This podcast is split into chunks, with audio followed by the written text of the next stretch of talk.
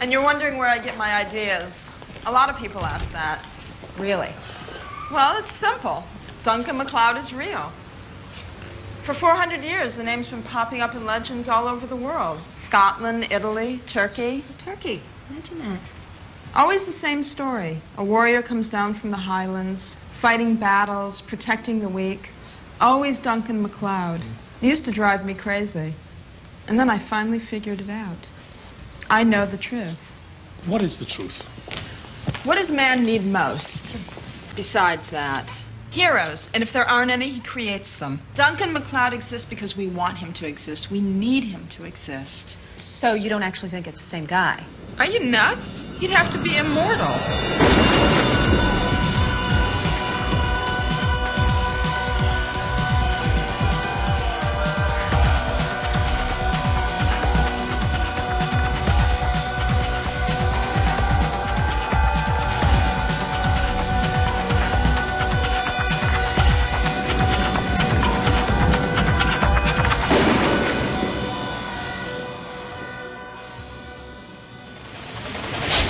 Muscles hard as hills, eyes like potatoes. Welcome to Highlander Rewatch, the podcast where each and every week we talk about another facet of the Highlander universe. I'm one of your rewatchers. I'm Keith. This is Kyle. This is Amen. Eyes like potatoes. What does that mean? That doesn't sound like a compliment. No, it doesn't. Eyes wide potatoes. Eyes like potatoes. Kubrick. That's right. Last film. That's right. For Stanley Kubrick, perhaps the greatest director of the 20th century. Uh, Who? Womperino. Wamparino. Welcome to Highlander Rewatch. This week we're going to be discussing season five, episode five, Dramatic License. Of course, before we hop into discussing that episode, we always like to revisit the Highlander catalog. Don't take any dramatic license when you read this description. I want to know exactly what it says and none of your puffery. That's right. Uh, Verbatim. so, as usual, I'm going to read from one of the many Highlander catalogs. Kyle and Amon are going to try their best after I read a description to guess the price of said item without going. Well, I, should, I was about to change the rules without going over. That's not how we play this game. Just get closest. That's Just get close. that's it. Just get close. Uh, so I'm reading today out of the 1999 catalog. You guys ready? yeah, Yeah. and we we seem to have arrived at something of a gentleman's agreement that we don't just do one dollar above or below each other. We 'Cause haven't that's done no that. fun. That is we, no we've fun. kind of stopped doing that. But And whoever gets the answer correct will not only win my respect for the rest of the episode, but also get to give their opinion first. At the end. oh, thank God. Champing at the bit. That's right. Today we're going to be reading product description 443C Highlander Collector's Corner. Small but powerful, our collector's pins vividly commemorate the epic symbols and significant milestones of the Highlander legend. And so, this is the description for the collector's pin display case. what? Oh, There are there are eight different pins they offer on this page. However, And are they sold separately? they are all sold separately. this is just a case to put them in rather than put them on yourself like you would do with a pin or a bag or wherever you put pins. Collector's pin display case. The simple but classic jeweler's display case is ideal for carrying, because you carry them around, carrying and showcasing all your Highlander collector's pins. All of them. All of them. All five or That's eight right. or whatever. Sleek, compact, and easy to pack, ours features a shatter and scratch resistant plastic display window. That's shatter resistant. I'd love to shatter this thing. I'd love to shatter Yeah. this thing. That securely and safely snap closes over an elegant blue velvet display pad. The Ooh. main case is David Lynch. crafted of sturdy black pressboard with a lev- leather-like textured leather-like textured matte finish. Comes with a set of display fasteners. Oh, well, at least they give you the fasteners. That's right. At least they do. God. Now there, there are two products. There's 443C. That's the display case, but there's also 443, which is the display case with all the pins. Ooh. So you can get everything together. But I was just going to let you guys guess the uh, the display case. I think that's worth it. Interesting. So here here it is, guys. I'm going to show you a picture. oh, boy. You can see the shatter resistance. Yeah, right. so you can see all the pins that are in it, Oh, right? Not going to shatter that. and so that's the case. There's literally nothing. sp- It's a black box. It doesn't even say Highlander on it. Nope. Usually it's just some bullshit product that just says Highlander. It's like, okay, this is Who nothing. says this cuts out the pretext? Yeah. Very good. Eamon, I think it's your turn to guess first. I'm going to guess 1498. 1498. All right. I'm going to guess 1998. Kyle is the winner. Oh, Oh no, it's going to be like 40 bucks, isn't Damn. it? Tw- 29 What? 95 95 Bullshit. why is it 95 and not 98 I don't know. And not 99. Why was it 98 the first time? i know right it doesn't make any sense These prices are all, all over the map, all over the pin display case. little bonus round because we'll never get to these pins because there's hardly a description. So how about we do a little a little quick lightning round here for the pins, right? So there's a watcher pin, a collectible Highlander lapel pin, a checkered flag pin, a race car pin, the clan collectible pin, a hundredth episode collector's collectible pin, tenth anniversary lapel pin, How's that different? and the official celebration pin, which I own. I have that pin.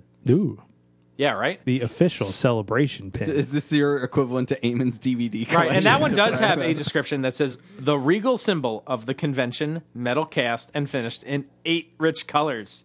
Eight? I count three. I legitimately count three. There's black. Oh, maybe there are eight. It doesn't look very colorful though. It's like black and gray and blue. Oh, there are 50 shades of that. Mm. Yeah, right. of blue. Fucking. All right. Uh, and then the other one that has a description is the clan collectible pin, which is just like two McLeod swords and their like crest. It says, "Look closely. The detail is extraordinary, right down to the intricate scroll ro- scroll work, Scroll work. Scroll work. on the cross swords. Very collectible. It's Very. so what are we guessing right now? Um, I, I just wanted to read them. Oh, I are we gonna guess the full eight? The full Monty. Uh, Oh yeah, why don't you guess? Yeah, what you think? I'll show this from kind of far away. Those eight pins, you know what they look like. What do you think the case with the eight pins might cost? The Kyle? original was thirty dollars. The, the box was 30. The box was thirty. So yeah, I think outside the box include those pins. I'm gonna Oh. guess that you can get the whole kit and caboodle for 120. okay, one twenty. Damn. I'm going to guess 150. With Wow. my- celebrating Detective Pikachu, I'm going to guess 150. for the Not, not original 151. Little number of little Pokemon. Mew. Well, he was a, a secret character. no missing no. no missing, no. Okay. Uh, I can't wait to see that. Okay. Well, uh, Detective Kyle Pikachu. wins at 120 because this Damn. costs 79.95. Oh, wow. You guys really Those went for pins the are a sky. steal. The, uh, most of the pins are six dollars. Oh. I thought they were each going to be at least ten bucks. No, they're if not they're that bad. six dollars. Why do you care enough to have a display case for them? Yeah, these are They trash. don't need- these don't need to be right? protected. Yeah, you don't have to protect them. They're not like diamond encrusted or they're not like even made like there's no mention of the metals they're made of. Hmm. The the official celebration pin is the most expensive one. Oh no, I'm sorry. That's the second most expensive. That one's ten dollars. Ten whole dollars. Uh-huh, which they gave me for free. Ooh. And then the clan collectible pin is fifteen dollars. That's a lot for a pin. That is a lot. For that, no thank you. But look at the extraordinary detail and it's very collectible. Very collectible. What does that mean? That it's very collectible. That it's rare? I guess it means it's rare. Whatever. Good job. Kyle, you won both rounds of that, didn't you? Did you not? I did. So you win my respect, and you get to go first. Good to go first. Ba-da-dee-da-dee. We are here to talk about the dramatic license. That's right. Let's get some dates and deets. some drama. Season 5, Episode 5, Dramatic License, first aired October 26, 1996. This episode was directed by Mr. Peter Ellis. This is our farewell to Peter Ellis. His sixth of six episodes. Uh, he did in order The Fighter, one of my favorites actually. Uh, Studies in Light, it's another good one. Unholy Alliance Part 1 and 2, and Manhunt. He also did episodes of Hercules, Lois and Clark, Queen of Swords, which was kind of the like a weird sequel, not sequel to Highlander, but, but same kind of production people, and a bunch more. And guess what? What? He's also dead. Oh. he died in 2006. Wah, wah. Dark. This episode was written by. Michael O'Mahony. That's right, and his porn star wife Sasha Sasha Reigns. Reigns. Take the reins. baby. Take the reins for Oh. Giddy Up. This is their fourth of six episodes. They've always written their episodes together. Their episodes have been Chivalry, Methuselah's Gift, and Till Death. Uh, he also wrote 21 episodes. This one has a very till death vibe to it. Uh, yes. yeah, absolutely. Uh, he wrote 21 inspect- Inspector 21 episodes of Inspector Gadget, which we mentioned How before. many gadgetinis did he write? None. Uh, but I figured we'd read a IMDb episode description of one of his Gadget episodes because that's always fun, right? Yeah. Uh, so this is from the episode Gadget and the Old Lace. The old lace. That's right. That's the name of this It's episode. creepy. Yes. The IMDb episode description reads Gadget has ordered a new watch. That's it. That's it. I just, Wait, what? that's it. That that was the description. Gadget has ordered a new watch. Great. yeah. Thank you. How's Michael an O'Mahony. entire episode of a children's television show about buying a About fighting watch? crime. right? That's it's not even the premise of the About a show. robot who fights crime. Yeah, and this one he uh, buys a watch. My guess is maybe the watch is like a special high tech watch because doesn't his watch do like things? I guess. He can talk Maybe to Dr. people with Claw it. puts a bomb in it. Dr. Quo, who now goes by the name Barry. George? Oh wait, is it George or Harry? It was George. Something like that. Let's talk guest stars. This episode guest stars Alistair Duncan as Terrence Coventry. Alistair Duncan was actually originally supposed to play the lead in this series. Uh, I had a little theory that that's maybe where they got the name Duncan from. It was just his name. Yeah, it was just his name, and they liked it. But yeah, I think he was kind of the front runner initially when they were developing the series. He's been a- on a ton of guest spots on shows from Xena, Hercules, Murder She Wrote, NCIS, Babylon Five, lots of video game work. Uh, he played Alfred on the Batman animated series, not my. Batman the animated series, but The Batman. the Batman, the one starring uh, what's his name from like the Drew Carey show. Nope. Don't know. That's Batman Brave and the Bold. You're right, it is. What's the Batman? That's It's the one I never watched. Man, that one Yeah. was weird. yeah, It had the weird song that ends with them going. The Batman. yeah. I do remember that. Hmm. All I right, never watched that one. cool. I saw a few episodes and didn't love it. The Joker was also a weird muscle Rastafarian guy. I remember that. I remember That that. was Yep. weird. Yes, uh, but he I like also their take on the Penguin though. uh, The he little also monster. he also plays the Vulture on the new Spider-Man cartoon on Disney XD. So how about that? This episode also guest stars comedian Sandra Bernhard as Caroline Marsh. She was on Roseanne as Nancy Bartlett for like four seasons plus. You know, I think she came back for one episode of the new season. Uh, and she's been on I don't know tons of Letterman appearances, stand-up shit. Hudson Hawk, one of her I, I had to main write roles. that one down. Uh, Um, and of course, uh, this episode also stars Elizabeth Grayson as Amanda. Amanda. Ready for the IMDb episode description? Yeah, yeah. Caroline Marsh is a romance author whose latest book features the exploits of a hero named Duncan MacLeod and a villain named Terrence Coventry, the name of another immortal who Duncan knows. this what? That's nuts. This episode also has this character, which is the, name, name of, of the the character. character. Fuck. All right, and uh, oh my god, and it's it's not done. The name of another immortal who Duncan knows and who Carolyn knows well. Ugh.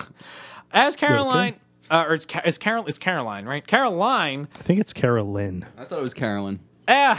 as usual, I'm mispronouncing names. As Carolyn puts the moves on Duncan and tries to convince him to help promote the book, she gets into a catfight with Amanda. Meanwhile, there we go.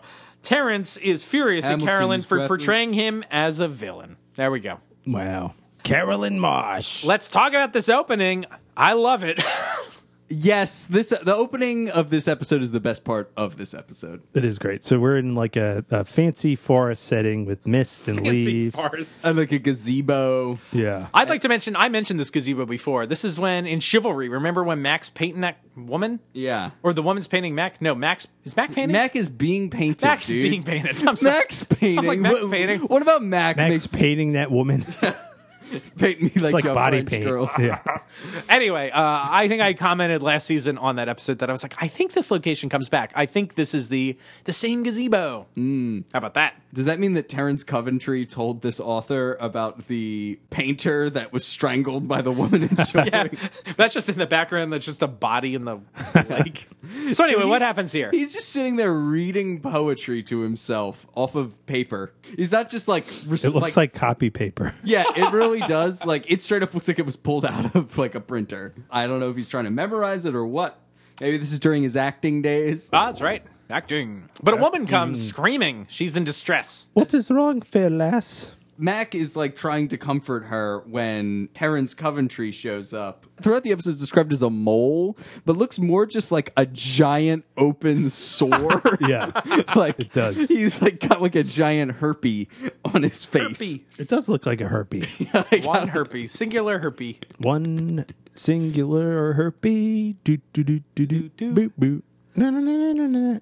So he's trying to get up on this lady. And Mac is like over the top of like, "Oh, I will defend you, fair maiden, Right. from this villain." As he's like, "Get back to my bedchamber, wench." Right. He's gross and terrible. So Mac defends this woman. There's a sword fight. This is a great sword fight, I thought. All the choreography I thought in this episode is very like staged.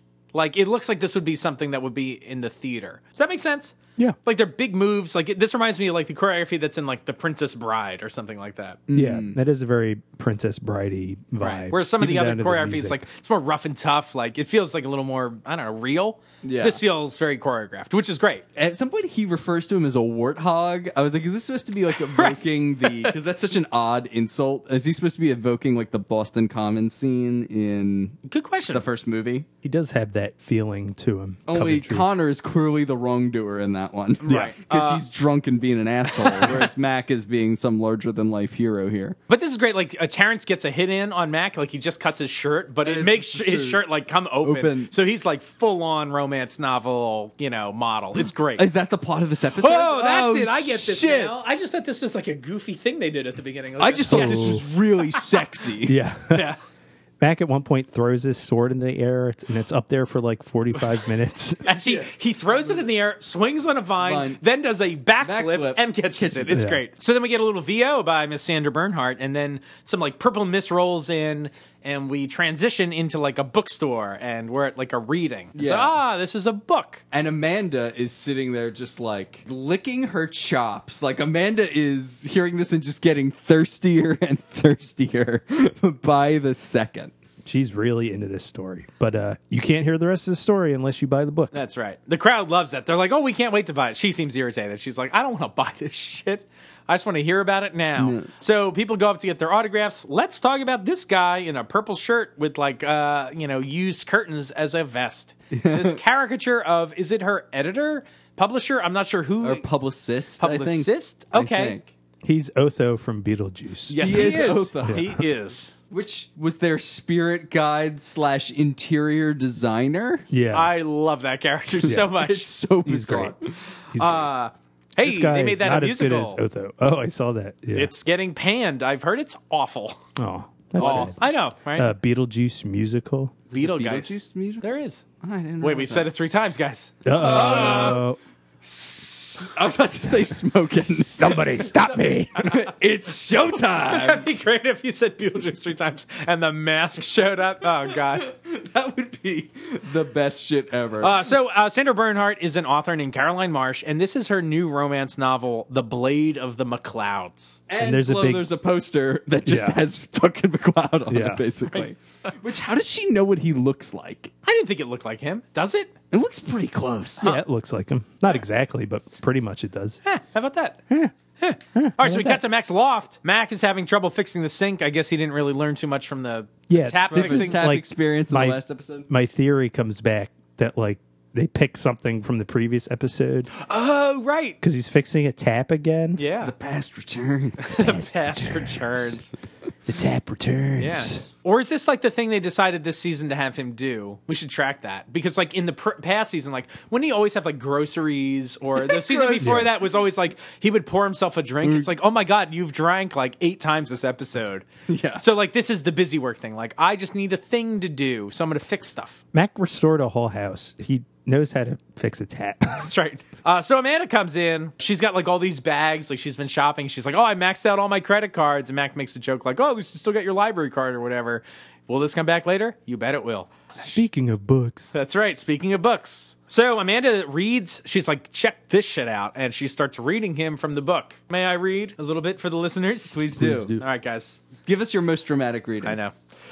Hope you guys, you know, don't get too hot here, hot and bothered. I mean, I'm already hard, so there'll Okay, be no okay. difference. it's like those muscles. Yeah, like hills. Eyes Potato uh, eye. like baked potatoes Hill overflowing lander. with sour, sour cream cream, and just vinegar. dripping with sour cream. This is gross. All right. As he strode into the room, she felt her knees weaken. The dark eyes that roved over her were the color of midnight, his muscles as hard as the highland hills that formed him. A mane of flowing hair to rival Lancelot's charger. This was the man her father had hired to protect her. This barbarian. This smoky eyed Scot. This Duncan McLeod. At, at which point the The sink that does a spit take. explodes all over, it literally does a spit take all over Mac. The sink's like, "Bleh." This is really. fu- I thought this was funny. yeah, this is good. Cut to Terrence Covington reading Coventry. on his sofa. Coventry reading on his sofa, getting pissed off. Yep. This looks wearing like the a same house gray from sweatsuit. Blackmail. Yeah. I thought this looked like the house from Blackmail. I've, I've for some reason been doing weird location shit today. Shut up, Keith. No one cares. So Coventry, two things. One, he's got this gorgeous house, but still like walks around in a sweatsuit all the time. he has butlers too. Yeah, Yeah. with a butler who's wearing a vest. He's got like a manservant. This guy is not just like a hand servant. He's like, find me this person. And he's like, right away. I want to find the editor of this book. And the author whose name is on the cover. Well, I guess he And needs you know, right? yes. And you know. And then he rips the cover off and then tears it into tiny pieces. Like it's a memo in the White House. Ba-dum-tsh. Hey, Oh. and tried to eat it. So Mac is like, how the heck does this person know about me? Right. And a man is like, you told people before, not some uh, romance novelist. Right. And she's like, well, I get it. Like it's a little purple. The prose, I mean. What other thing might have been purple? His, His dick. dick? Is it the di- Why's the dick purple? I don't know. Blood That's flow. really weird. Blood flow. if I had a purple to a- dick, i I'd be con- I'd be concerned. Go to the doctor. This is before Endgame came out. so that, is that when your dick turned purple? What's the connection? Thanos, he's Tha- purple. Tha- is it Oh, Thanos? that- that- Yeah. Did you say Thanos? Thanos, Thanos, You say Thanos. I say Thanos. whatever. Who cares? whatever. Yeah, it's a Sorry, cartoon. I was thinking of Highlander Endgame. Oh, so I was, right. I was like, what happens there? That's purple. When Mac pulls out his purple penis, yeah, you know. So anyway, Max slams the book down, and this is good. They use this as like a transition into the next scene. So he slams it down, then we cut to like they clearly have put like the desk in the forest with Yeah, the to- book to, to- pan up, which I thought was I great. actually I like like that. when they do these transitions; these are cool. Uh, so we flash back to England, 1789. Duncan has been riding for so long, he has started to smell like his horse. Right. I like that in Mac's own version of this story. Like, I thought we were g- for a second. I thought we were going to see like a whole Rashomon thing again, where you know um, we got the fictitious version, we Right. get Mac's version. Maybe later we'd get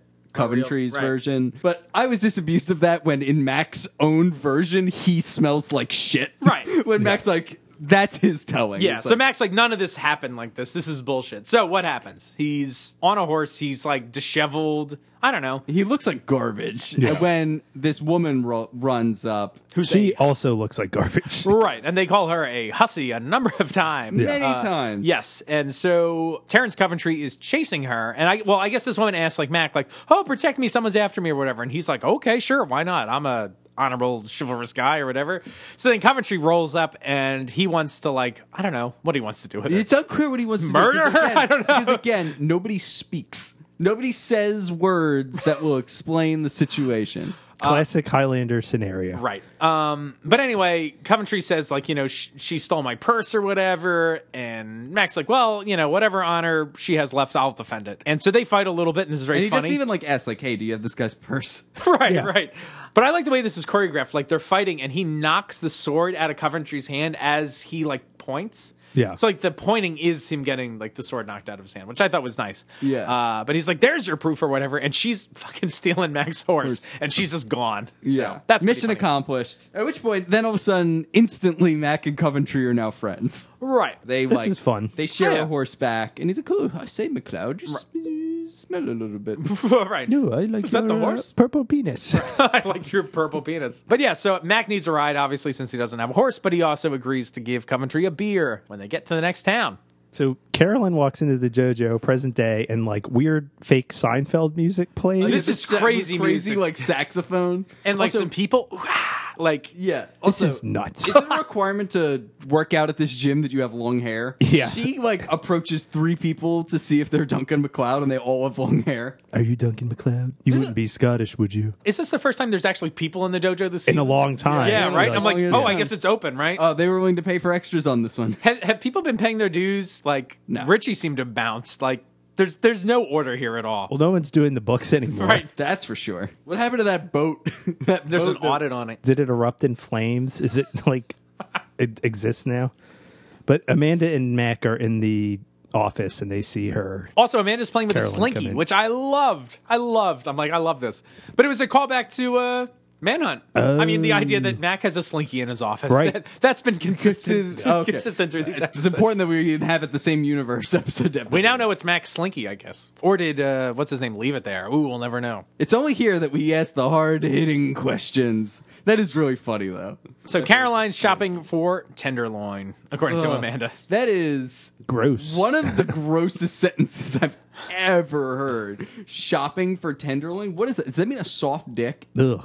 Is that what Oh. that means? What is the tenderloin? Tenderloin. These guys are all like working out, so like I assume their muscles are hard, not soft and tender. a tender viddle. yeah, tender vittles, please. So finally, Duncan and Amanda go out, and she's like, "Just tell me you're Duncan McLeod." He's like, "All right, I am." And she's like, oh, we should discuss some stuff. Like, it would be best over a drink. Come with me. And she starts, like, dragging Mac away. And then Amanda's like, well, I should come too. And, like, there's, like, a cartoonish kind of tug of war with Mac in the middle. It's like, oh, we can both go. What's that smell? It's probably lust. oh boy. What does that mean? like, I don't understand any of this.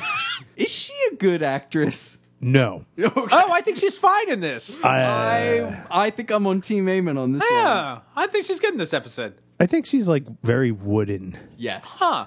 Interesting. I think she delivers her lines like she's delivering lines. It's like not a very natural performance. I don't think. Yeah, I agree. All right. How But about that? she has a fun like personality. All right, so we cut to Joe's, and Mac is like, "Hey, your book is really imaginative. Like, where do you get all your ideas?" Oh, everybody asked me that or whatever. She's like, "The simple answer is Duncan McLeod's real," and he's like, "Blah, blah, blah, "What?" And she's like, "No, real in the sense that like every woman wants this guy, and he embodies like every woman's fantasy or whatever." This is also like very self-reflective of the show to be like, a lot of older women Love this. love this guy. Right. Everybody wants a condescending, muscle-bound, long-haired man to tell them to tell them what to do. Yep. Mac's like, oh, so you don't think this guy actually exists? Right. And then Carol's like, are you nuts? He'd have to be immortal. Which this line doesn't make sense later, but Yeah, because we come to find out that she knows that Duncan McLeod Well, I think she's playing. is Uh, an immortal. Yeah. Uh, also, I like that she calls the dojo his dobro. Your Dobro, you're dough, bro. the Uh, Pillsbury Dobroy. Duncan and Amanda like laugh kind of nervously, like, but she wants to do a series of books all in different time periods, but she like wants a face to the book to like help promote it. And for some reason, she needs it to be a real Duncan Duncan McLeod, MacLeod. not Right. like What's the- just any model, because that's what models, Models do. do. Like, I don't Right. understand. Why does she seek him out? I don't mean, I know. guess just to make Terrence Coventry. Jealous, Yeah, I guess maybe think, is that's the part deal. of the deal, Right. But it's like he could be literally anyone, Right. And then she, this is an insane thing. Like, he doesn't want to do it. So she's like, I'm going to look into your past if you don't. It's like, that's not a measure. Blackmail. That's like Yeah. not a measured response to a random person saying, nah, that's not really for me. Oh, cool. I'll blackmail you now. Like, what? That's insane. But What again, is this knowing, I about? guess, everything, I guess that's the reason because her main scheme is mostly a Terrence payback revenge still thing. insane. It is still n- It's not still cool. A bonkers thing to do.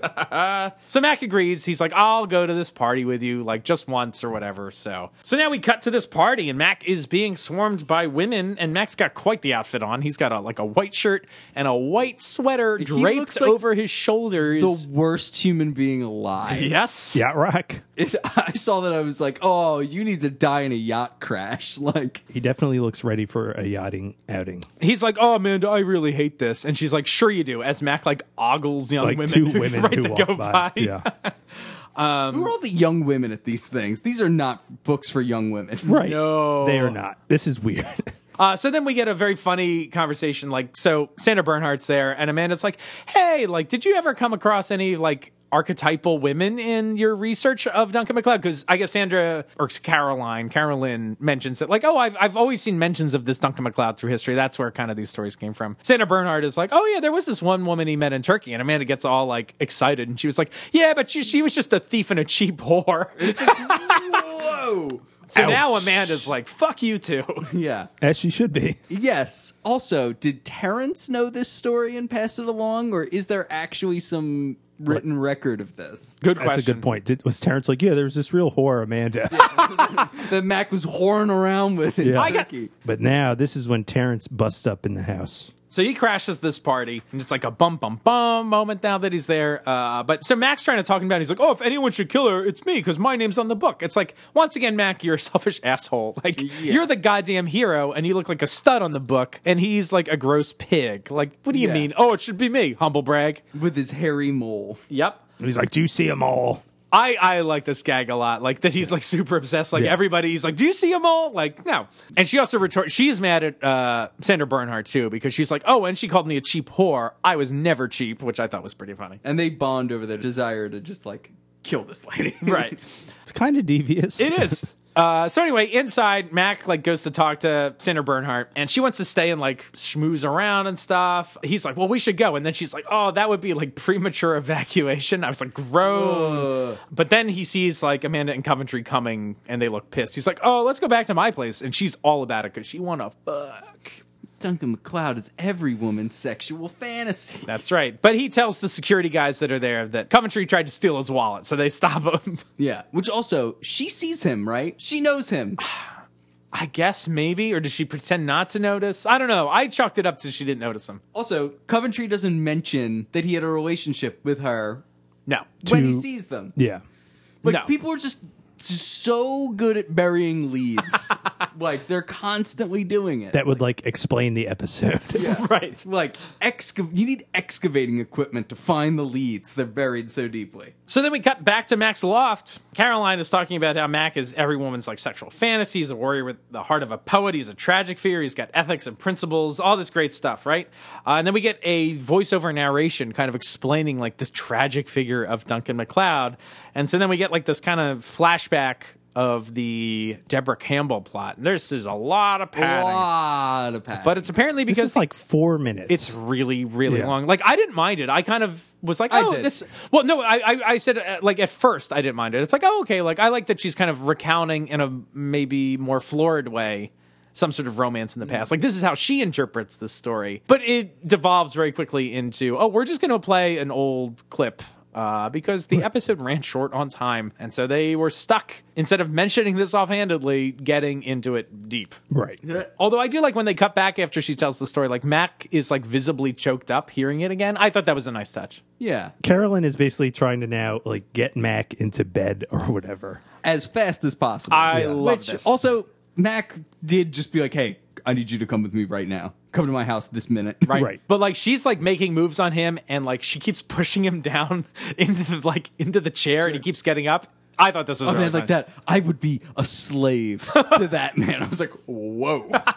So then they're kind of making out. This is funny. Mac's hands are in the air, like he doesn't want any He's of like this. flailing around. and Amanda walks in and she's like, "Yippee ki yay! The rodeo's in town." I And was like, she, what the- and she what does looks that like she's mean? ready to kill Sandra Bernhardt. Uh, and then he makes Mac pay thirty dollars for her cab ride all the way there because That's an expensive cab ride. Bailed on her. Yeah. Yeah. That's like going to the airport. Ah. Yeah. That's a lot. So Mac leaves Amanda with Carolyn. That seems like a bad move. yeah. So downstairs in the dojo, Terrence comes wandering in drunk.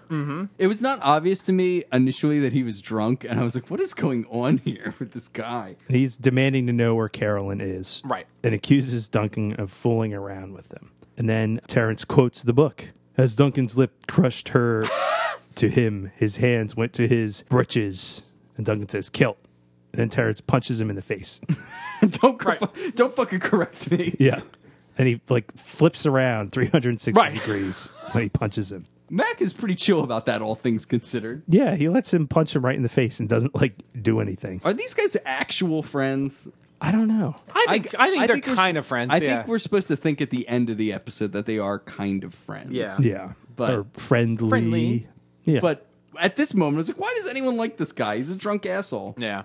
I like the like this comedy of like errors with like Matt comes in, he gets the buzz, oh no, and then he like gets Coventry out, but then like Sandra Bernhardt comes down and he's trying to show her out, but then he gets the buzz again because Coventry comes back and he's like, oh, you got to go out the side door, and she's like, but I'm an author. I thought that was funny, and he shoves her out. This was all good. What, is that, what does that mean? But I'm an author. She's like a- I I don't use side doors. yeah, she's a big shot. she's getting shoved in the alley. Side doors are for fucking peasants.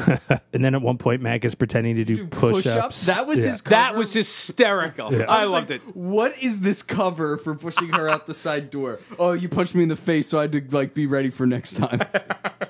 Uh, so we cut back up to the loft. Anyone notice that there's like white roses around? oh, so the guy sleeps on him. You That's right. It Little was adorable. Nappy nap on his shoulder. He's like, oh, okay, Mac. But this is the second instance. We talked about this last episode where they used like in the last episode they used a little bit of dialogue, which was the word okay, okay, to like bridge a scene together.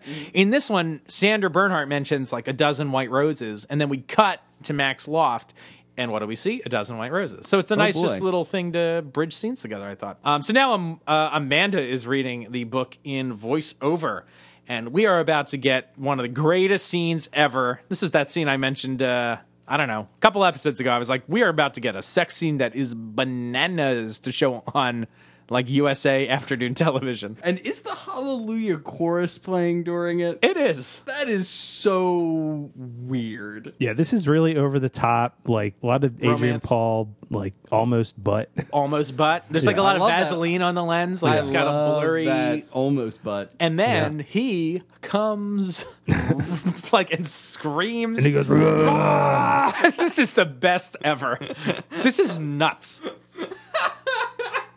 Also, I gotta say, when I was younger, uh, I remember this episode. I remember this scene very well. Uh, I remember, You're like, I'm gonna come like that one day. I remember when he goes ah in the show. He literally just is like ah, and it cuts. When I was younger, I remember that being very long. Like I thought this was prolonged. Like ah, like it, I don't know. When I, when I watched it, it was shocking to me how short it was. I was like, I remember him coming more. That's really funny. It's Uh, really So gross. This really left an impression on young Keith. yes, it did. You never forget the first time you see a, a grown immortal come on TV. We're then it- being so gross. I'm sorry, everyone. Grown immortal come. And then Amanda is like, oh, now in real life, Duncan's snoring. Snoring. Like she wakes up because she's been reading the story and she's like, oh, time to get down to business. And Max just snoring. So then we cut to the bookstore and Max shows up and the guy Tim is his name. He's like the publisher dude. Oh, Ortho. the uh, unfortunate gay stereotype Yeah. of ortho, Tim, whatever this guy is. Like, this guy is ridiculous. Yeah. Doesn't hold up. Nope. Yeah, but he's into Mac. Oh yeah. Caroline has flown a tartan in from Hollywood that are like the Clan McLeod colors for Mac to wear during the book signing or whatever. A chirp version of book signing is apparently kissing books. Oh yes, And I was like, she does do that "Ooh." later. I was like, "Ugh, I don't care for this. Um, but now we find out that Coventry and her used to date. They were an item. They were an item. And she made him, made Coventry the villain to get back at him. So he's done with this all this bullshit. He's like, I don't have time for this, and he goes to walk away. And the publisher's like, Who's gonna wear the kilt? Mel Gibson, Hey! Pop culture reference. Braveheart, Academy Award winning director and actor, Mel Gibson. These are the only things he's known for. Um, The only things.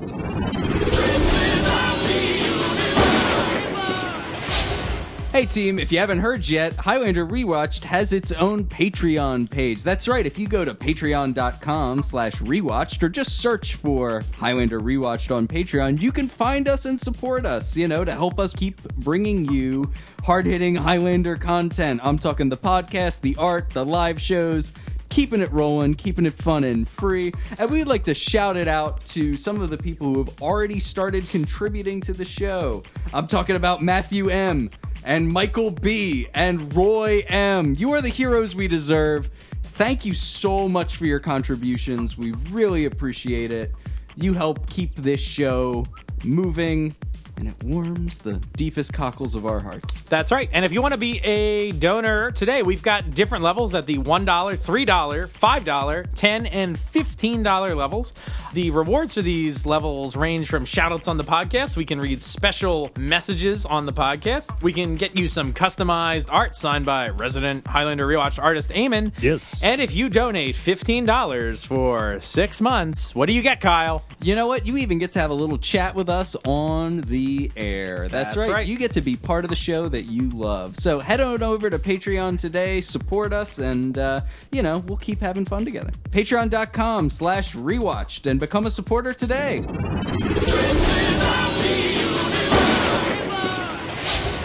So we cut to Joe's. I wonder what Mac is eating. I was like, is that a paper plate with just celery and It's a ranch? sandwich. I thought I uh, guess- Because Wait, when he gets up later- and rice versus Yeah. No, a ranch. sa- oh ranch. What are you gonna eat celery with rice? That's Celery what I That's thought. not a and rice. meal. When you chop it up, No, it's like a piece of lettuce left over from a He sandwich. doesn't like the lettuce. Because he gets up, but it just looks like a white bread sandwich. It's not good. No, it's Doesn't very look bad. good. It's a little white ma- bread mayonnaise, maybe a little crack pepper. Yeah, and he's like, "Oh, I'm finished with all this stuff," and then it cuts away. I was like, "What is this scene? This is the strangest little cutaway." But I don't know what that I don't know. is, I guess they did it for pacing. Then we cut back to the bookstore, and this is when Sandra Bernhardt is like doing a PO. We get a POV from a book with lips coming at it. Book eye, that's book so eye view. weird. Yeah, Eye it's view. very weird. Potato eye view. So she she's signing books.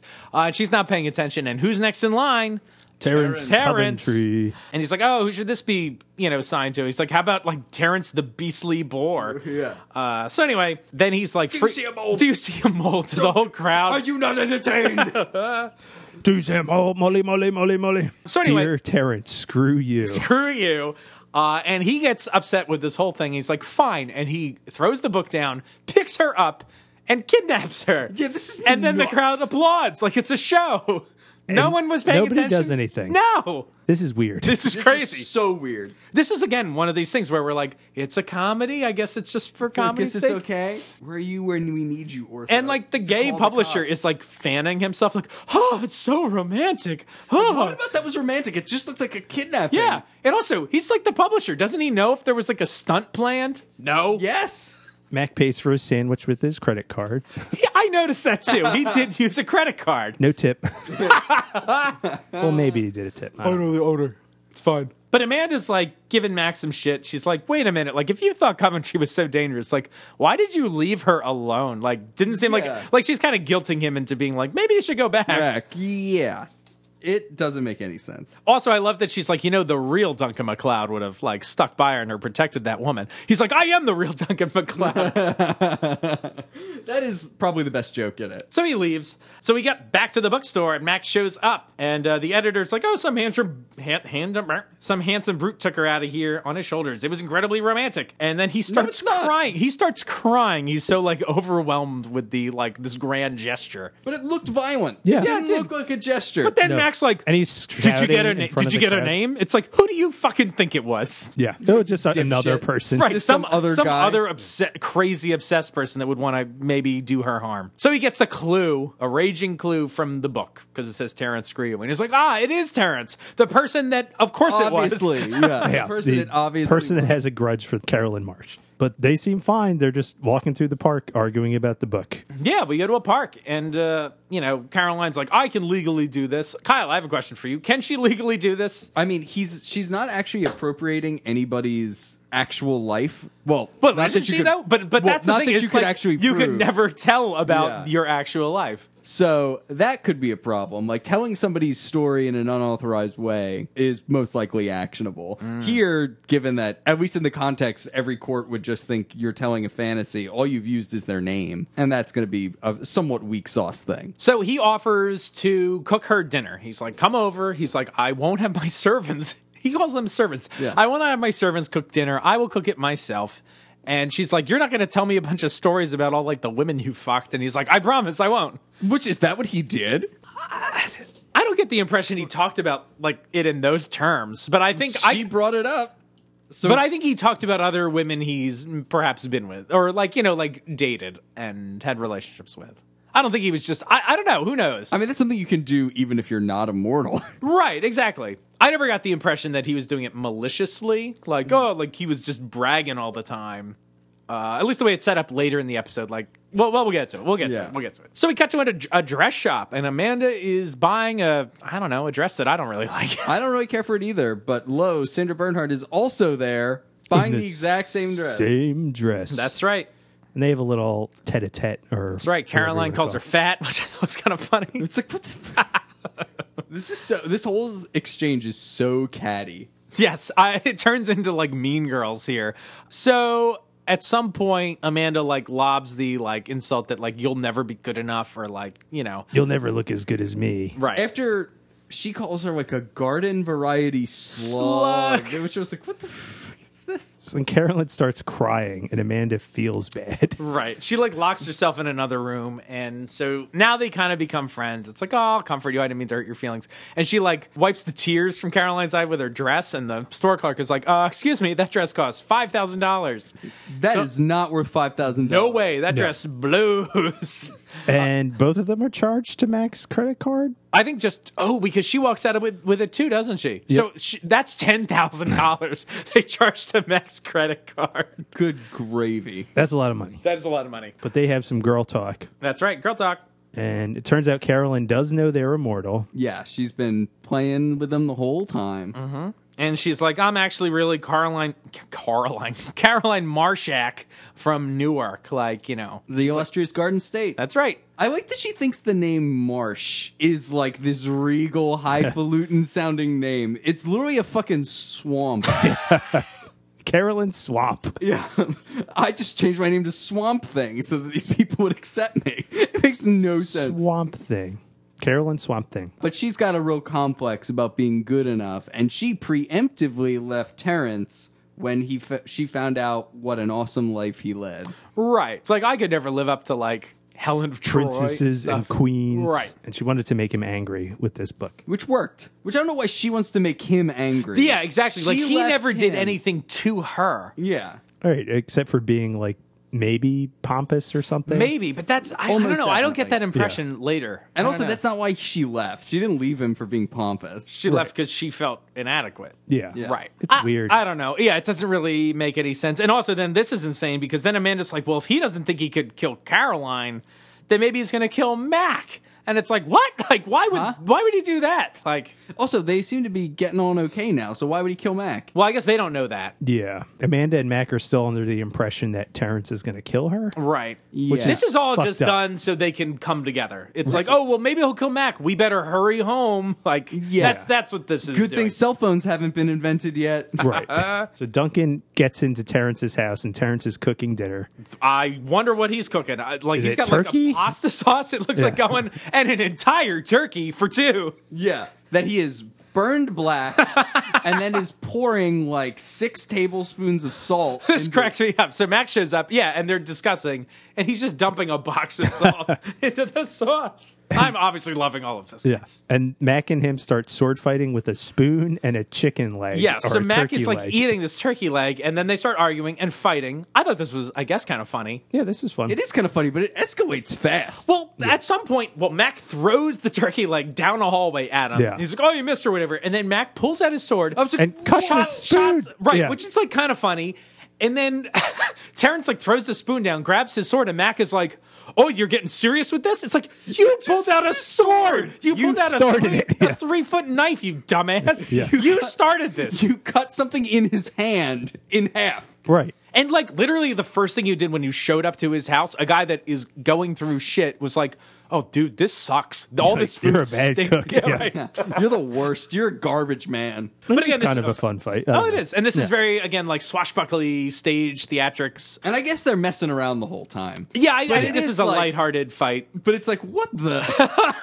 Uh, but then uh, Caroline and Amanda show up, and I love this. Caroline is like, "You're fighting over me," and Mac is like, "Huh? What?" And Coventry takes this as an opportunity to be like, "I am. I surely am fighting over you. Like, let me prove my love." Uh, so they fight some more. There's a stab through the uh, the chair that I got thought was kind of fun. Yeah, that's fun. There's lots of like cool jumping around and like they incorporate like the furniture well. Weird comment. Like any good nice fight. incorporation of furniture in this scene, guys. yeah. Yeah, at one t- point, Mac jumps off a table that Terrence pushes. Yeah.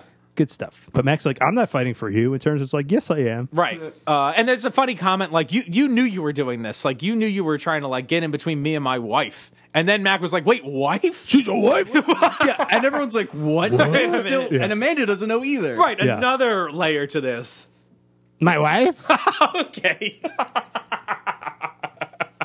so this is just like, okay. and so this is where we find out like they, they everybody comes clean in this scene. So Yeah. Caroline is like, "You told me all about these great women that you had known or whatever." And he's like, "I- "She was like, I could never compete with them." And he was like, "I didn't tell you about them for you to be jealous." He's like, "I just wanted you to know me and know my life because it was important and you're important." And then he's like, "Also, you can compete with them. You're great." And so it's very lovey-dovey and then they start fucking making out and they're ready to just do it in front of Mac and Amanda.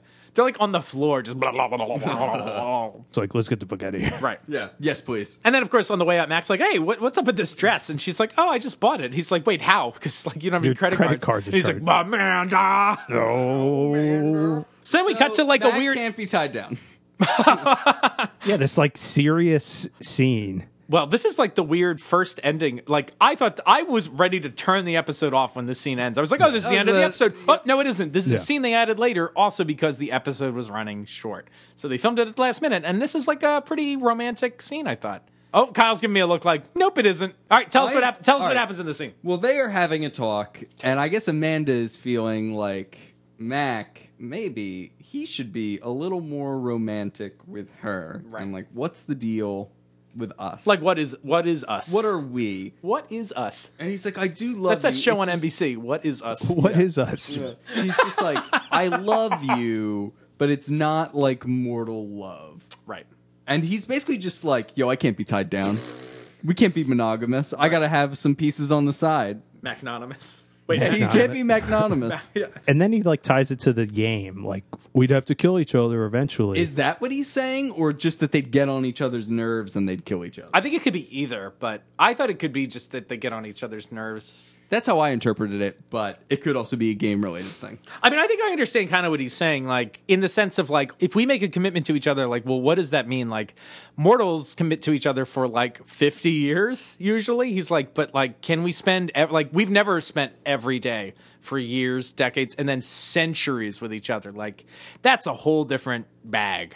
Yeah. Which I might agree with. It's like, yeah, like that is a different kind of commitment. I mean, they could just do it for a For little a while, while, and then- yeah, and then You break know, up. It's like, hey, let's like actually hang out for a few months, Right. Which they don't seem to do. Yeah. Nope. I thought this was really sweet. And did Keith get teary eyed? Maybe. What's going on with me in these episodes, guys? I don't know. You're just feeling emotional. I was like, oh, Did- this is really sweet. I thought this was, I was like, this is the perfect ending to this sweet or this like silly episode. I was like, oh, it has like real heart at the end. Ooh. Well, I do think that's what they were attempting to do, but I was sitting there being like, "Oh, well, monogamy's just like thinking that Max, well, mon- monogamy's just a construct." uh, like, But he did say at the end, expand your mind, man. expand your mind. he does say at the end, I do love you, Amanda. That that's nice, I guess. It is. I thought this was really sweet. And he sweeps her off her feet eventually. Yeah. Uh, so this is the false ending. Yeah. False False, Tessa. Uh, so we cut again to Mac's bed. They're both laying there. Amanda is reading from the book out loud, and they get frisky. And that's the whatever ending What to this. is- It's like, why who is that? cares? Who cares? Whatever. It's done. And that's this episode. Yeah. Although it's funny, I guess Mac is like, oh, we can do it better than the book. All right, guys. So that is the episode. This week, instead of playing a game, we're going to actually read an email from one of our listeners. Who? You guys may know him well. This is from Jim S. Frequent contributor to the show. That's right. And Jim actually was on the set during the filming of this episode. Uh, I guess he won like a contest or something, and so he got to come uh, to the set. Um, so I'm going to read some portions of his email. He took apparently three pages of notes when he was on the set. Um, he said he tried not to be like too much of a fanboy and asked for pictures and all that sort of stuff. Also, this is the age before cell phones, so that was like you know, a little more involved. I guess you can just Yeah. like snap a selfie. So Jim writes, I was there the day they shot the sword fight in Terrence Coventry's home. Oh, cool. Uh, That's the a fun loc- sword fight, isn't it, what yeah. you're saying? Uh, the location was by Vancouver Bay uh, and near a couple of parks. The scene where Terrence and his wife argue in the park was only a couple of blocks from the home. Aside from seeing them shoot the scene a couple of times from different angles, the thing my notes emphasized was how much effort they put into the background. Because the scene was shot in a park, they hired a woman with two, and two small children to be in the background. The two boys were kicking a ball around, and they were so young they didn't quite get the concept of playing soccer on de- command. So when the director called cut, they just kept kicking the ball around. Hey, they're kids. But by the last couple takes, the youngest child complained that he was tired and didn't want to play anymore. That's funny. Get back to work, kid. The mom had to quietly persuade him to keep playing, even though he was tired and bored. We moved to the house location. They shot the scene where Duncan walked up to the back of the house by the pool first. In that scene, he walked up the stairs and gets, gets his buzz close up, which stops him for a second. He then proceeds to walk by the pool and off stage. He heads off left of the camera. When they cut to Terrence inside the kitchen, you see Matt come from the right. Notice how the pool is directly behind Terrence. They use a little bit of showbiz staging to create the illusion that the estate is bigger. When McLeod appears, he often comes from the right, even though he walked to the left to get in the kitchen door. It's funny. there was also a debate about how Terrence should react to the buzz. It was explained by Adrian and others that no one has a special buzz that identifies them. Oh, that's interesting. We I often mean, debate that. We do debate that, but at least on the set, they thought that was not a thing. It's just Yeah. the buzz. Um, so the actor, Alastair Duncan, was told to be tense for a second until he saw McLeod, and it wasn't someone coming to challenge him. During the cooking scene, notice two things. First, that Terrence is pouring a box of generic salt into the food. There was so much emphasis from the crew on making sure the word salt was easily readable. It was a prop box, and without the markings of something like Morton's there, there was fear that it w- the audience wouldn't get what was What happening. did they think it was? What was that? They could- what- Fucking bleach? Like, Yeah. what, is, what is this? like also if it's sugar, it's Then it's still, still funny. fucked up. Yeah. Right. It's still stupid and Or funny. flour, any other, or cocaine. It could be any, Any white, stuff powder is Right. funny. is fucked up. That's ridiculous. that is really dumb. Uh, So they weren't. They thought the audience wouldn't get what was happening, i.e., that Terrence was not an experienced cook, and that was he was comically ruining the meal. There was a big question about how long the sh- s- the spoon should be. That's funny. Uh, F. Braun McAsh said, "In a situation like this, longer is better." That's very funny. It gave Adrian a bigger target and more room to hit without coming close to Alistair's hand. When Adrian heard Efron McGash say that longer is better, he replied, That's what I've always heard. This is really good behind the scenes little tidbits here. Yeah. Uh, then when he started shooting the comic sword fight, what is interesting is how they took the rooms apart. Uh, the fight was shot several different times from different angles. So when they're in a room looking out to the foyer where the three lit candles are, everyone is in the room. Then they shoot from the foyer towards the room. The crew moves the gear toward the foyer so we can see the interior of the room. Notice the candles. Every time they stopped filming, someone had to put the cam- candles out to keep continuity. It took several hours to film the scene, and if the candles were left burning, they would be at different heights during a fight scene that took place over a couple of minutes. Also notice that when the they did the s- sword cut candle bit, only two of the candles slid out of position. But when we returned to the foyer later, all three candles had been cut. They had a choice either spend a lot of time and money trying to get all three candles to fall or just go on. This was a special effect, and rigging the candles to fall took time. Re rigging them would have really cut into the schedule. Also, notice Terrence's disappearing sweat stain on his shirt. If you notice a couple of times, his shirt looks like it has sweat stains, then they magically disappear. That's because different angles filmed at different times during the day that were cut together. I wrote that the costumer woman noted that they only had three shirts for Alistair, so changing them all the time was a limited option. They also had to be careful when stabbing the prop chair. They had to shoot it from several angles, but also had to be careful not to leave giant holes in the chair after they stabbed it every time. If the hole was noticeable, they couldn't shoot another stabbing. And they only had one prop chair. It cost $300 and they had to watch their budget. wow. Yeah. That's an expensive prop chair. It It is. is. Uh, notice when Alistair. That's just a chair at that point. Right, Right, exactly. yeah. It's just a chair. Um, notice when Alistair pulls his sword out of the chair, his sword hits the wall and he looks in back of him. This take was like the third time they did that, and he wasn't supposed to hit the wall. Uh, it was actually the actor reacting to what happened. And once they yelled, Cut, there was much concern that he might have left a permanent mark on the wall. Huh, that'd be bad. Uh, remember, they were shooting in a real house and were very careful to avoid doing damage. We all walked around in, a spe- in special surgical booties as to lot not leave any shoe marks on the floor. A couple of the women in the crew went barefoot. I will admit to ruining one take. Oh, Jim S. Jim, what the? I hope you did it big. Go did, big or did go Adrian home. Paul, you gotta be a professional. Did he pull a uh, Christian Bale on you? we are so done professionally. When Duncan learns that Terrence is too perfect and that is hurting the relationship, he says, I give up. I heard that and gave a short ha and then tried to disappear into the furniture. The crew was kind and said that at one time or another, everyone will do something like that and I shouldn't be worried. I that's even nice. yeah, I even got to act as a stand-in. Hey, before shooting, they uh, have to adjust the lighting. Um, if you look at the sword fight room, you will see a big, uh, big glass doors and windows that let the sunlight in from the bay. The scene was shot over a period of several hours, so they had to adjust how much light they let in during the day. And they also used those light reflector things. So even though the scene was blocked and may have even been shot from one angle, they will still send the lighting crew to readjust for lighting continuity. The crew was nice and said, "Why not make Jim a stand-in?"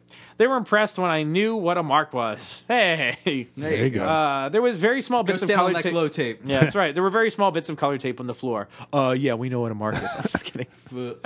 uh, the marks the actors had to hit. Each actor had his or own, color tape. So they would go over a fight, and the lighting guy would say, At this point in the fight, the girls are here. And another man would move to the mark, and they would adjust the lighting. Yeah, Eamon, why don't you uh, read a little bit? Sure. Lunch was interesting. The house by the bay and next to the house was an open area. It was some sort of park or beach area. The crew set up a volleyball net and they played volleyball during lunch. I was asked if I wanted to join, but declined on account of the fact that I really am bad at volleyball. Yeah, you, so this is all just a big story about how Jim wussed out. Yeah. I'm just kidding. he wussed out on the V ball. They broke for lunch for like 45 minutes, but Adrian Paul is really competitive. He played without his shirt and wanted to win. So lunch was extended about 20 more minutes. Oh, wait a minute. He, oh, he put the production behind schedule, so he schedule. could play Wow. V ball? I'm a fencer and enjoyed talking shop with F. Braun McAsh. He said it's always the simple things that result in injuries. He was very careful to work with Adrian to make sure that he didn't trip when he jumped on the coffee table to do the comic table fight. All the magazines were props. The props crew added fake covers over real magazines, and the crew kept reading the prop magazines during the day. The prop guy had to keep chasing them off because he didn't want the spines of the magazine to have creases in them. Remember, some shots of the table were taken hours apart, and the prop guy wanted the magazine to be in continuity during each shot. I just assume that means that was, it was like hardcore porn. Yeah, and right. that all the crew is like going for it. Hustler, Jugs. McGash said that this is one of his favorite sword fights he choreographed because it was so silly. The whole episode was having fun with swashbuckling and romance tropes, so having a sword fight where the hero jumps on a table to fight his foe with a table that's only a foot high off the ground really tickled him. The filming took place on Friday, August 9th, 1996, so once filming was completed, the crew went off to a bar to drink for the weekend. I was offered a chance to come along, but I was jet lagged and flying home the next day. I didn't know Vancouver and didn't want to spend a lot of money to get a cab ride to my hotel on some late Friday evening. Hold on. Hang on. What? What? what? No. You got to drink with these people. You save 20 bucks That's fucked up. instead of having a great memory like getting schmammered with Ken Gord or something. It's all right, Jim. It's okay. Thank you for sharing, sharing your tale with us, which isn't over yet. Yeah. I don't want to rag on you too hard, but I question this decision. After my laugh gaff, I was trying to stay out of Laugh the way. gaff. Laugh gaff. That might be a polite way of saying I was hiding, but one of the crew pointed to me when talking to Elizabeth Grayson. She came over and we talked. Hey. This was August, but she had set time in her schedule aside for November. She said that she was going to finally appear in an episode with Wal- Roger Daltrey and was looking forward to it. I can't tell you how special I felt knowing that tidbit. This was in the days when the internet Yeah. was brand new and there wasn't social media like there is today. So I kept that info to myself because I lacked the means to share it. Apparently, getting Roger Daltrey on the show was always a priority. The cast and crew loved working with him, but the Who tours and getting their schedules to line up took effort. But F. Ron McAsh said it was always worth it and he enjoyed working with Roger. Daltrey may not have had Adrian's sword skills, but he was humble when it came to acting. McAsh said Daltrey wanted to act well and would work hard to make sure that the sword fights came out as well as they could given his skills and the time they had to learn and shoot the fights. Not all actors were like that. McAsh mentioned some names, but I will keep his confidence. I also spoke briefly with the director. He said this was his second episode he was filming that year. Two weeks prior, he filmed a baseball episode with Carl Robinson as the Immortal. Oh, we just talked about that. Uh, he said he enjoyed the experience, but as an Englishman, he didn't know a lot about baseball and needed some help making that part of the show authentic. Also, TV craft tables are amazing. It's like having a magic bowl that never runs out of cookies or Doritos. There's fresh fruit and celery and carrots, but the main action was all over the cookies and Doritos. Damn straight. Yeah. You know what's up. Hey, lunch. What kind of Doritos do you think they were? Uh, Ooh, Cool Ranch, I hope so. Nacho. Nacho. Lunch offered a meat and vegetarian selection. We even get the, the lunch. Like, I I'm love loving it. the details. yeah. all in all, very nice. Kyle, do you want to read the last portion of this? I'll bring us home. It's- bring us home like Jim not going to that bar. Last note. The scene where Terrence tells his valet to find the author of the book and then proceeds to rip up the cover was the last scene filmed during the time in the house. It was actually getting dark and they poured artificial light into the room. Notice how the establishing shot and the scene take place during the day, but when it is filmed, you only see Terrence from angles where you can't see the outside windows. All in all, a very interesting day.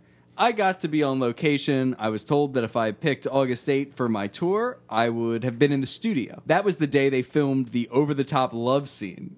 Apparently, there was much laughter and danger of exposing too much skin. So, it suggested that by my not being there, the actors were able to be more free in their performances.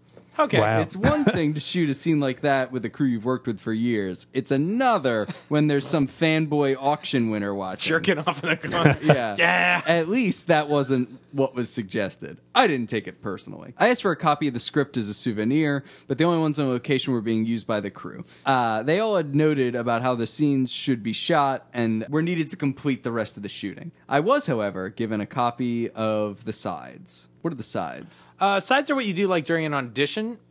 so they they're just like por- little portions of dialogue. So you would go in and read usually like into an office and read with a. It could be a casting agent or a producer usually. Gotcha. That sort of thing. Those are oh, he about to explain it. No. Those are mini scripts that only have what they're shooting for a particular day. Yeah. Keith, way to be smart though. right. Actors will often carry those uh, in their back pockets and consult them just before shooting. I can send shots of the sides to you electronically Look at if that. you are interested. Ooh. We are. Yeah. I We are actually, I don't think interested. we responded to the the full email, but yes, we would love electronic copies of the, s- the sides. E sides. anyway, East sides. East sides, yeah. Anyway, I just wanted to share this with you. I don't know if you've already taped the podcast. Hey, we're doing it right now. That's right. Uh, Hey, about this episode. If not, even if we can't speak, I thought you might like to know what to look for and how Hollywood creates its magic. That's pretty cool. That what yeah. a cool experience to like be part of the the filming process. That's like neat Yeah. for like a whole day. Like Yeah, not super like a cool. little stop in. Like you know, I'm sure like a ten hour day on set. That's awesome. That's Mm-hmm. neat. very cool. Get those Doritos, those Hollywood Doritos. Hollywood Okay, Hollywood Doritos. It's like a rapper. I'm Hollywood Doritos. Hollywood Dorito. I'm cool as ranch and spicier as nacho. Well, if- if you're not sick of us reading, we're about to read a, read a little more because we got Watcher Chronicles, baby. We got Hello. two. Plural? Yeah, well, one's very simple. Uh, Caroline Marsh. Hello. She gets her own. Eh, there's not much. Some stats. Born the 30th of August, 1961. It's great stats. Great stats. Birthplace, Newark, New Jersey, USA. Oh, wow. Field notes. So it's like little bullet points.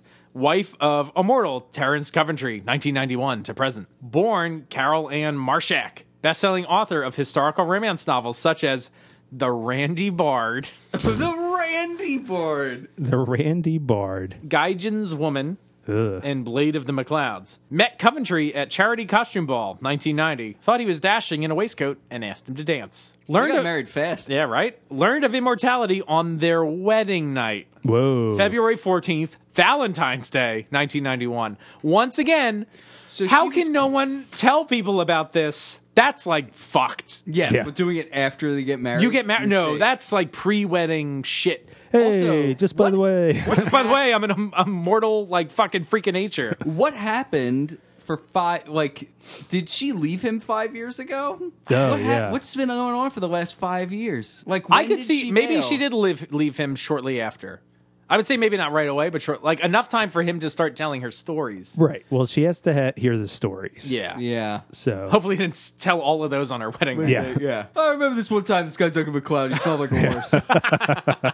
Uh, great. And uh, use Coventry's Tales of Immortal Duncan MacLeod as basis of Blade of the MacLeods, written to infuriate. Yeah, okay, this, that's the plot of the episode. We get it. Okay, cool. So that is her little chronicle. And then we get, of course, Terrence Coventry. Known aliases, Terrence of Coventry, Lord Coventry, and Sir Terrence. Hmm. I don't know if Sir Terrence is really a alias. It's- alias? Yeah, it's just, Yeah. you know. That's just your name. Mr. I mean, that's, yeah, whatever. Like, Alias Mr. Amen. it yeah. Oh, who, where'd he go? Oh, he it's, go? it's you. He's it's still you. undercover as Mr. Amon. was right. me the whole time. born in 1182 in Coventry, England. First death, 1223. Nobleman not amused by Coventry's song mocking him. Oh, all right. Interesting. Is he the Randy Bard? Oh, right, he is shit. the Randy Bard. That's a good That's pull. it. Yeah. You're right, that's it. I think so. Also, he can dish it, but he can't take it, it seems. It sounds like it. First teacher, Timon. and Pumbaa? Wait a minute, hold on. Did we have a Timon? There's a Timon gag on this podcast. Who did you used to Yeah. call Timon, Kyle? Who did I- Timon. Or is it Timon? Who is Brother this? Timon. Is that who this is? Brother. Oh, yeah. Is that that person? It must be. It must Maybe. be. I don't remember this character or what episode that person's from. I don't really either. honestly. Timon. Oh, Hakuna Matata. That's right. Original. Wait, comes- is that the guy, the callus wax, who teaches Yeah, Mac how right? to read? Yes, I think that's him. How about that? That's pretty cool. Nice. Nice, nice. nice. Uh, recent uh, uh, cult- blah, blah, blah. original cultural affiliation, English. Recent base of operations, Seacouver. So he's just been around, right around Mac, guess, apparently. Ugh, occupation, independent means, All right. Not an occupation. not but an okay. occupation. Roster status active and watcher Lisa Gabler, who I guess is in Seacouver with Joe. Lisa Gabler. Gabler. All right, ready for his chronicle. You want to know everything there is to know about Terrence Coventry? Just sit back. He'll be glad to tell you all about it. But I hope you have a year or two. There is not a subject in the world Coventry would rather expound upon in greater detail than Terrence Coventry. You'll hear it all two or three times, and probably never the same way twice the kings, the quests, the troubadours, the princesses, in much more lurid detail than necessary, I assure you now. Lurid detail. No wonder Caroline left him. It was probably just to get a moment's peace and Damn. quiet. This Whoa. paints an entirely different picture of him. I mean, I don't know if we get any sense of it either way, although I think we get a hint that, like, when he says at the end, I just told you about that stuff because it was part of my life. That sounded sincere. That This did makes sound it sincere. like it's all bullshit. That though. he's Yeah. just like a pompous asshole, blowhard. and Yeah. like just puffs himself up. I don't know, Puffs himself off. like Jim was doing in the corner at that in that scene. Yeah, that's right. oh, Kyle, you have to claim your prize. Oh, Oh, right. Give me the. You should say, give me Give the. me the prize. Give me the prize. I like this episode. I would say that this is not an amazing episode, but it's a must-watch episode. I was very entertained by it.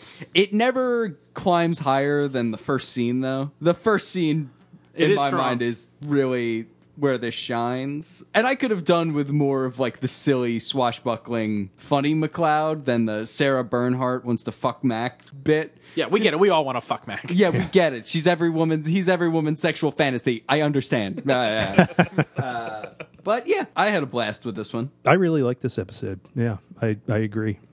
Oh, cool. Yeah. I agree. Yeah. That's Uh, good. I'm not sure how I feel about Mac being like, uh, I don't know, Amanda. Like, I don't know if I'm ready to be exclusive. It's only been 400 years. yeah. I didn't mind that scene. I, I don't like the very long flashback. No, we get. that's just a bummer. That's- it's just yeah. way, That way, weighs it way down. too long. Yeah. especially because it keeps going. Like she comes back in with the like the VO, and it's like okay, like we're getting out of this. Well, we get the fight But with then his it's just- cousin too. Yeah, But I'm like, that has nothing to Nothing do with, this any of episode. this. Yeah, like at all. So that that was a bit of a bummer. Yeah. I wish they planned better. He does for that. It includes the "You'll not make me a cuckold." Though. yeah, that was fun to see. Cooks. Nobody cucks Wolverine. That's right. You know the chicken, the chicken leg thing was funny. that was funny. Coventry's good. That's a new uh, weapon in the arsenal. We got Yeah. pipe, Chicken spoon and we got chicken coat, we got uh, chicken wing, we got spoon, Chicken hot dog, chicken leg. Excuse me. That'd be perfect. Or is it a turkey leg? Who knows? Turkey leg, Turkey yeah. leg. That's a uh, big chicken. Hot dog. Is there any other weapons we've seen? Chili dog. hot dog and chili. I guess it's a chili. It is a chili dog. Uh, any other weapons that we've come across? Did you say pipe and coat? I did, of course, I said pipe. and Did you say but van coke. I did not say van. A van. Van is crucial. matches or a lighter in the episode End of Innocence where Richie lights motorcycles on fire? Yeah, sure, Yeah. that's a weapon now. Yeah, lots of good stuff. Yeah. I enjoyed this episode. Kyle, how many blades in the McLeods would you give this episode? I'm gonna give this three and a half blades in the McLeods. I don't know. This one's a lot of fun. You're not gonna miss anything if you don't see it, but you'll miss a good time. That's for sure. And uh, I like the fun version of Duncan McLeod that we get to see in this, even though it's fake. three and a half. Eamon, how many problematic publicists would you give this? episode? Problematic. what makes him problematic, Kyle? But that is a think- horrible offensive stereotype. Yeah. No, just he's a bad publicist. I Yeah. see, I see. He's a poor publicist. Uh, yeah, I, I, I think 3.5 is the way to go for this. Um, it's a lot of fun. No moral question or anything. No moral question, but it's just one of the more successful comedy episodes of this show. Yeah. It's just executed very well. and it has like a fun vision and it's very self-referential Mm-hmm. like it kind of knows what it's doing and that's funny it's a bit meta Mm-hmm. in that way Keith, how many uh, orgasmic immortal loads would you give Oh, this episode? so it's the loads not the yells Or the yells? They, they coincide. yeah. they go they're one and the same If it's or- orgasmic loads, all the love. All the Um, no, love. I'm going to give it a four. Four. Some of these episodes are like hitting the sweet spot, spot for me. Like, I feel like the show has hit that spot that a lot of shows do. Usually it happens like fourth, fifth season where it's like, you know what? We've been doing this for a while. Like, this, the, like shows this is like when they're like let's do a musical episode or like Yeah. stargate is like let's do an episode with puppets, Puppets, like yeah.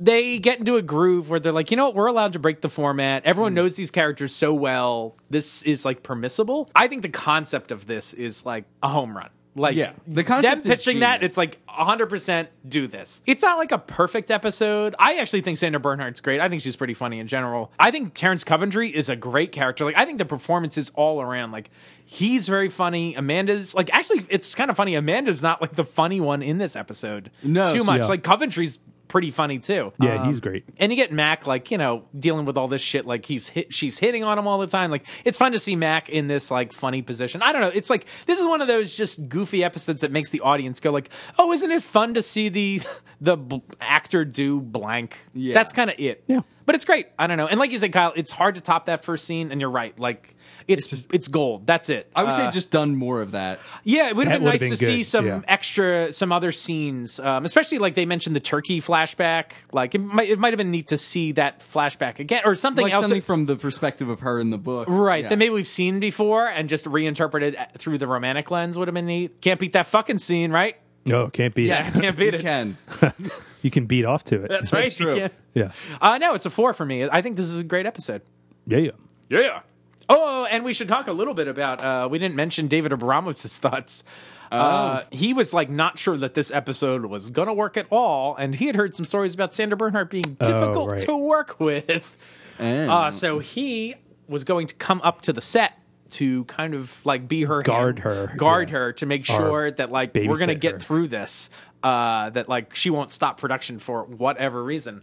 So he's in the airport, I guess, in L.A. And uh, who sits next to him on the plane? Sandra Bernhardt. But she had a copy of the Kabbalah, so they ended up. I guess I don't know. She Interesting. had like a relationship with Madonna, so that's my guess is where that came Uh, from. Yeah. They bonded over that. So they ended up having a whole discussion about the Kabbalah, and things worked great. She was, he was like, I'm surprised. Like she was a great actress, and she got everything done, and it was not the nightmare he thought it was going to be. Apparently, she had a reputation for being difficult Yeah. or something. So who knows if that's true or Interesting. not or whatever. Yep. Or if it's sexism, who knows? It's common when a woman is difficult, it's like a smear campaign. Right, and I we should mention that Eamon did air quotes when he used the word difficult. Yes. so That's yes, right. that you did not mean she is This is an difficult. audio medium.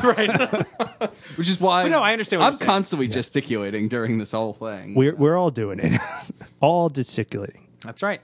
Well, there we go. Thanks everybody for joining us this episode. We got another comedy episode coming your way. Next week we're going to be talking about the episode Money No Object, which is going to be a lot of fun as well. If you like what we're doing, head on over to iTunes or Stitcher or Spotify or SoundCloud and give us a little rating. Five stars. 5 stars, that's right. That's the ideal one. That's the ideal Yeah. one. And we all want that ideal, don't we? That helps us get in front of more listeners, and we'd really, really appreciate it. So, everyone, thanks again for joining us. We will see you next week. We've been your rewatchers. I'm Keith. this is Kyle. This is Eamon. Bye-bye. Bye.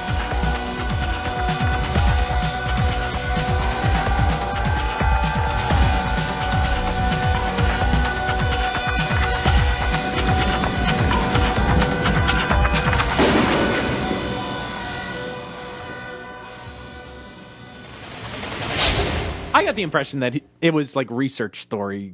Research story? I'm not even speaking correctly. That she had Research research. Research story. Shut up, Keith.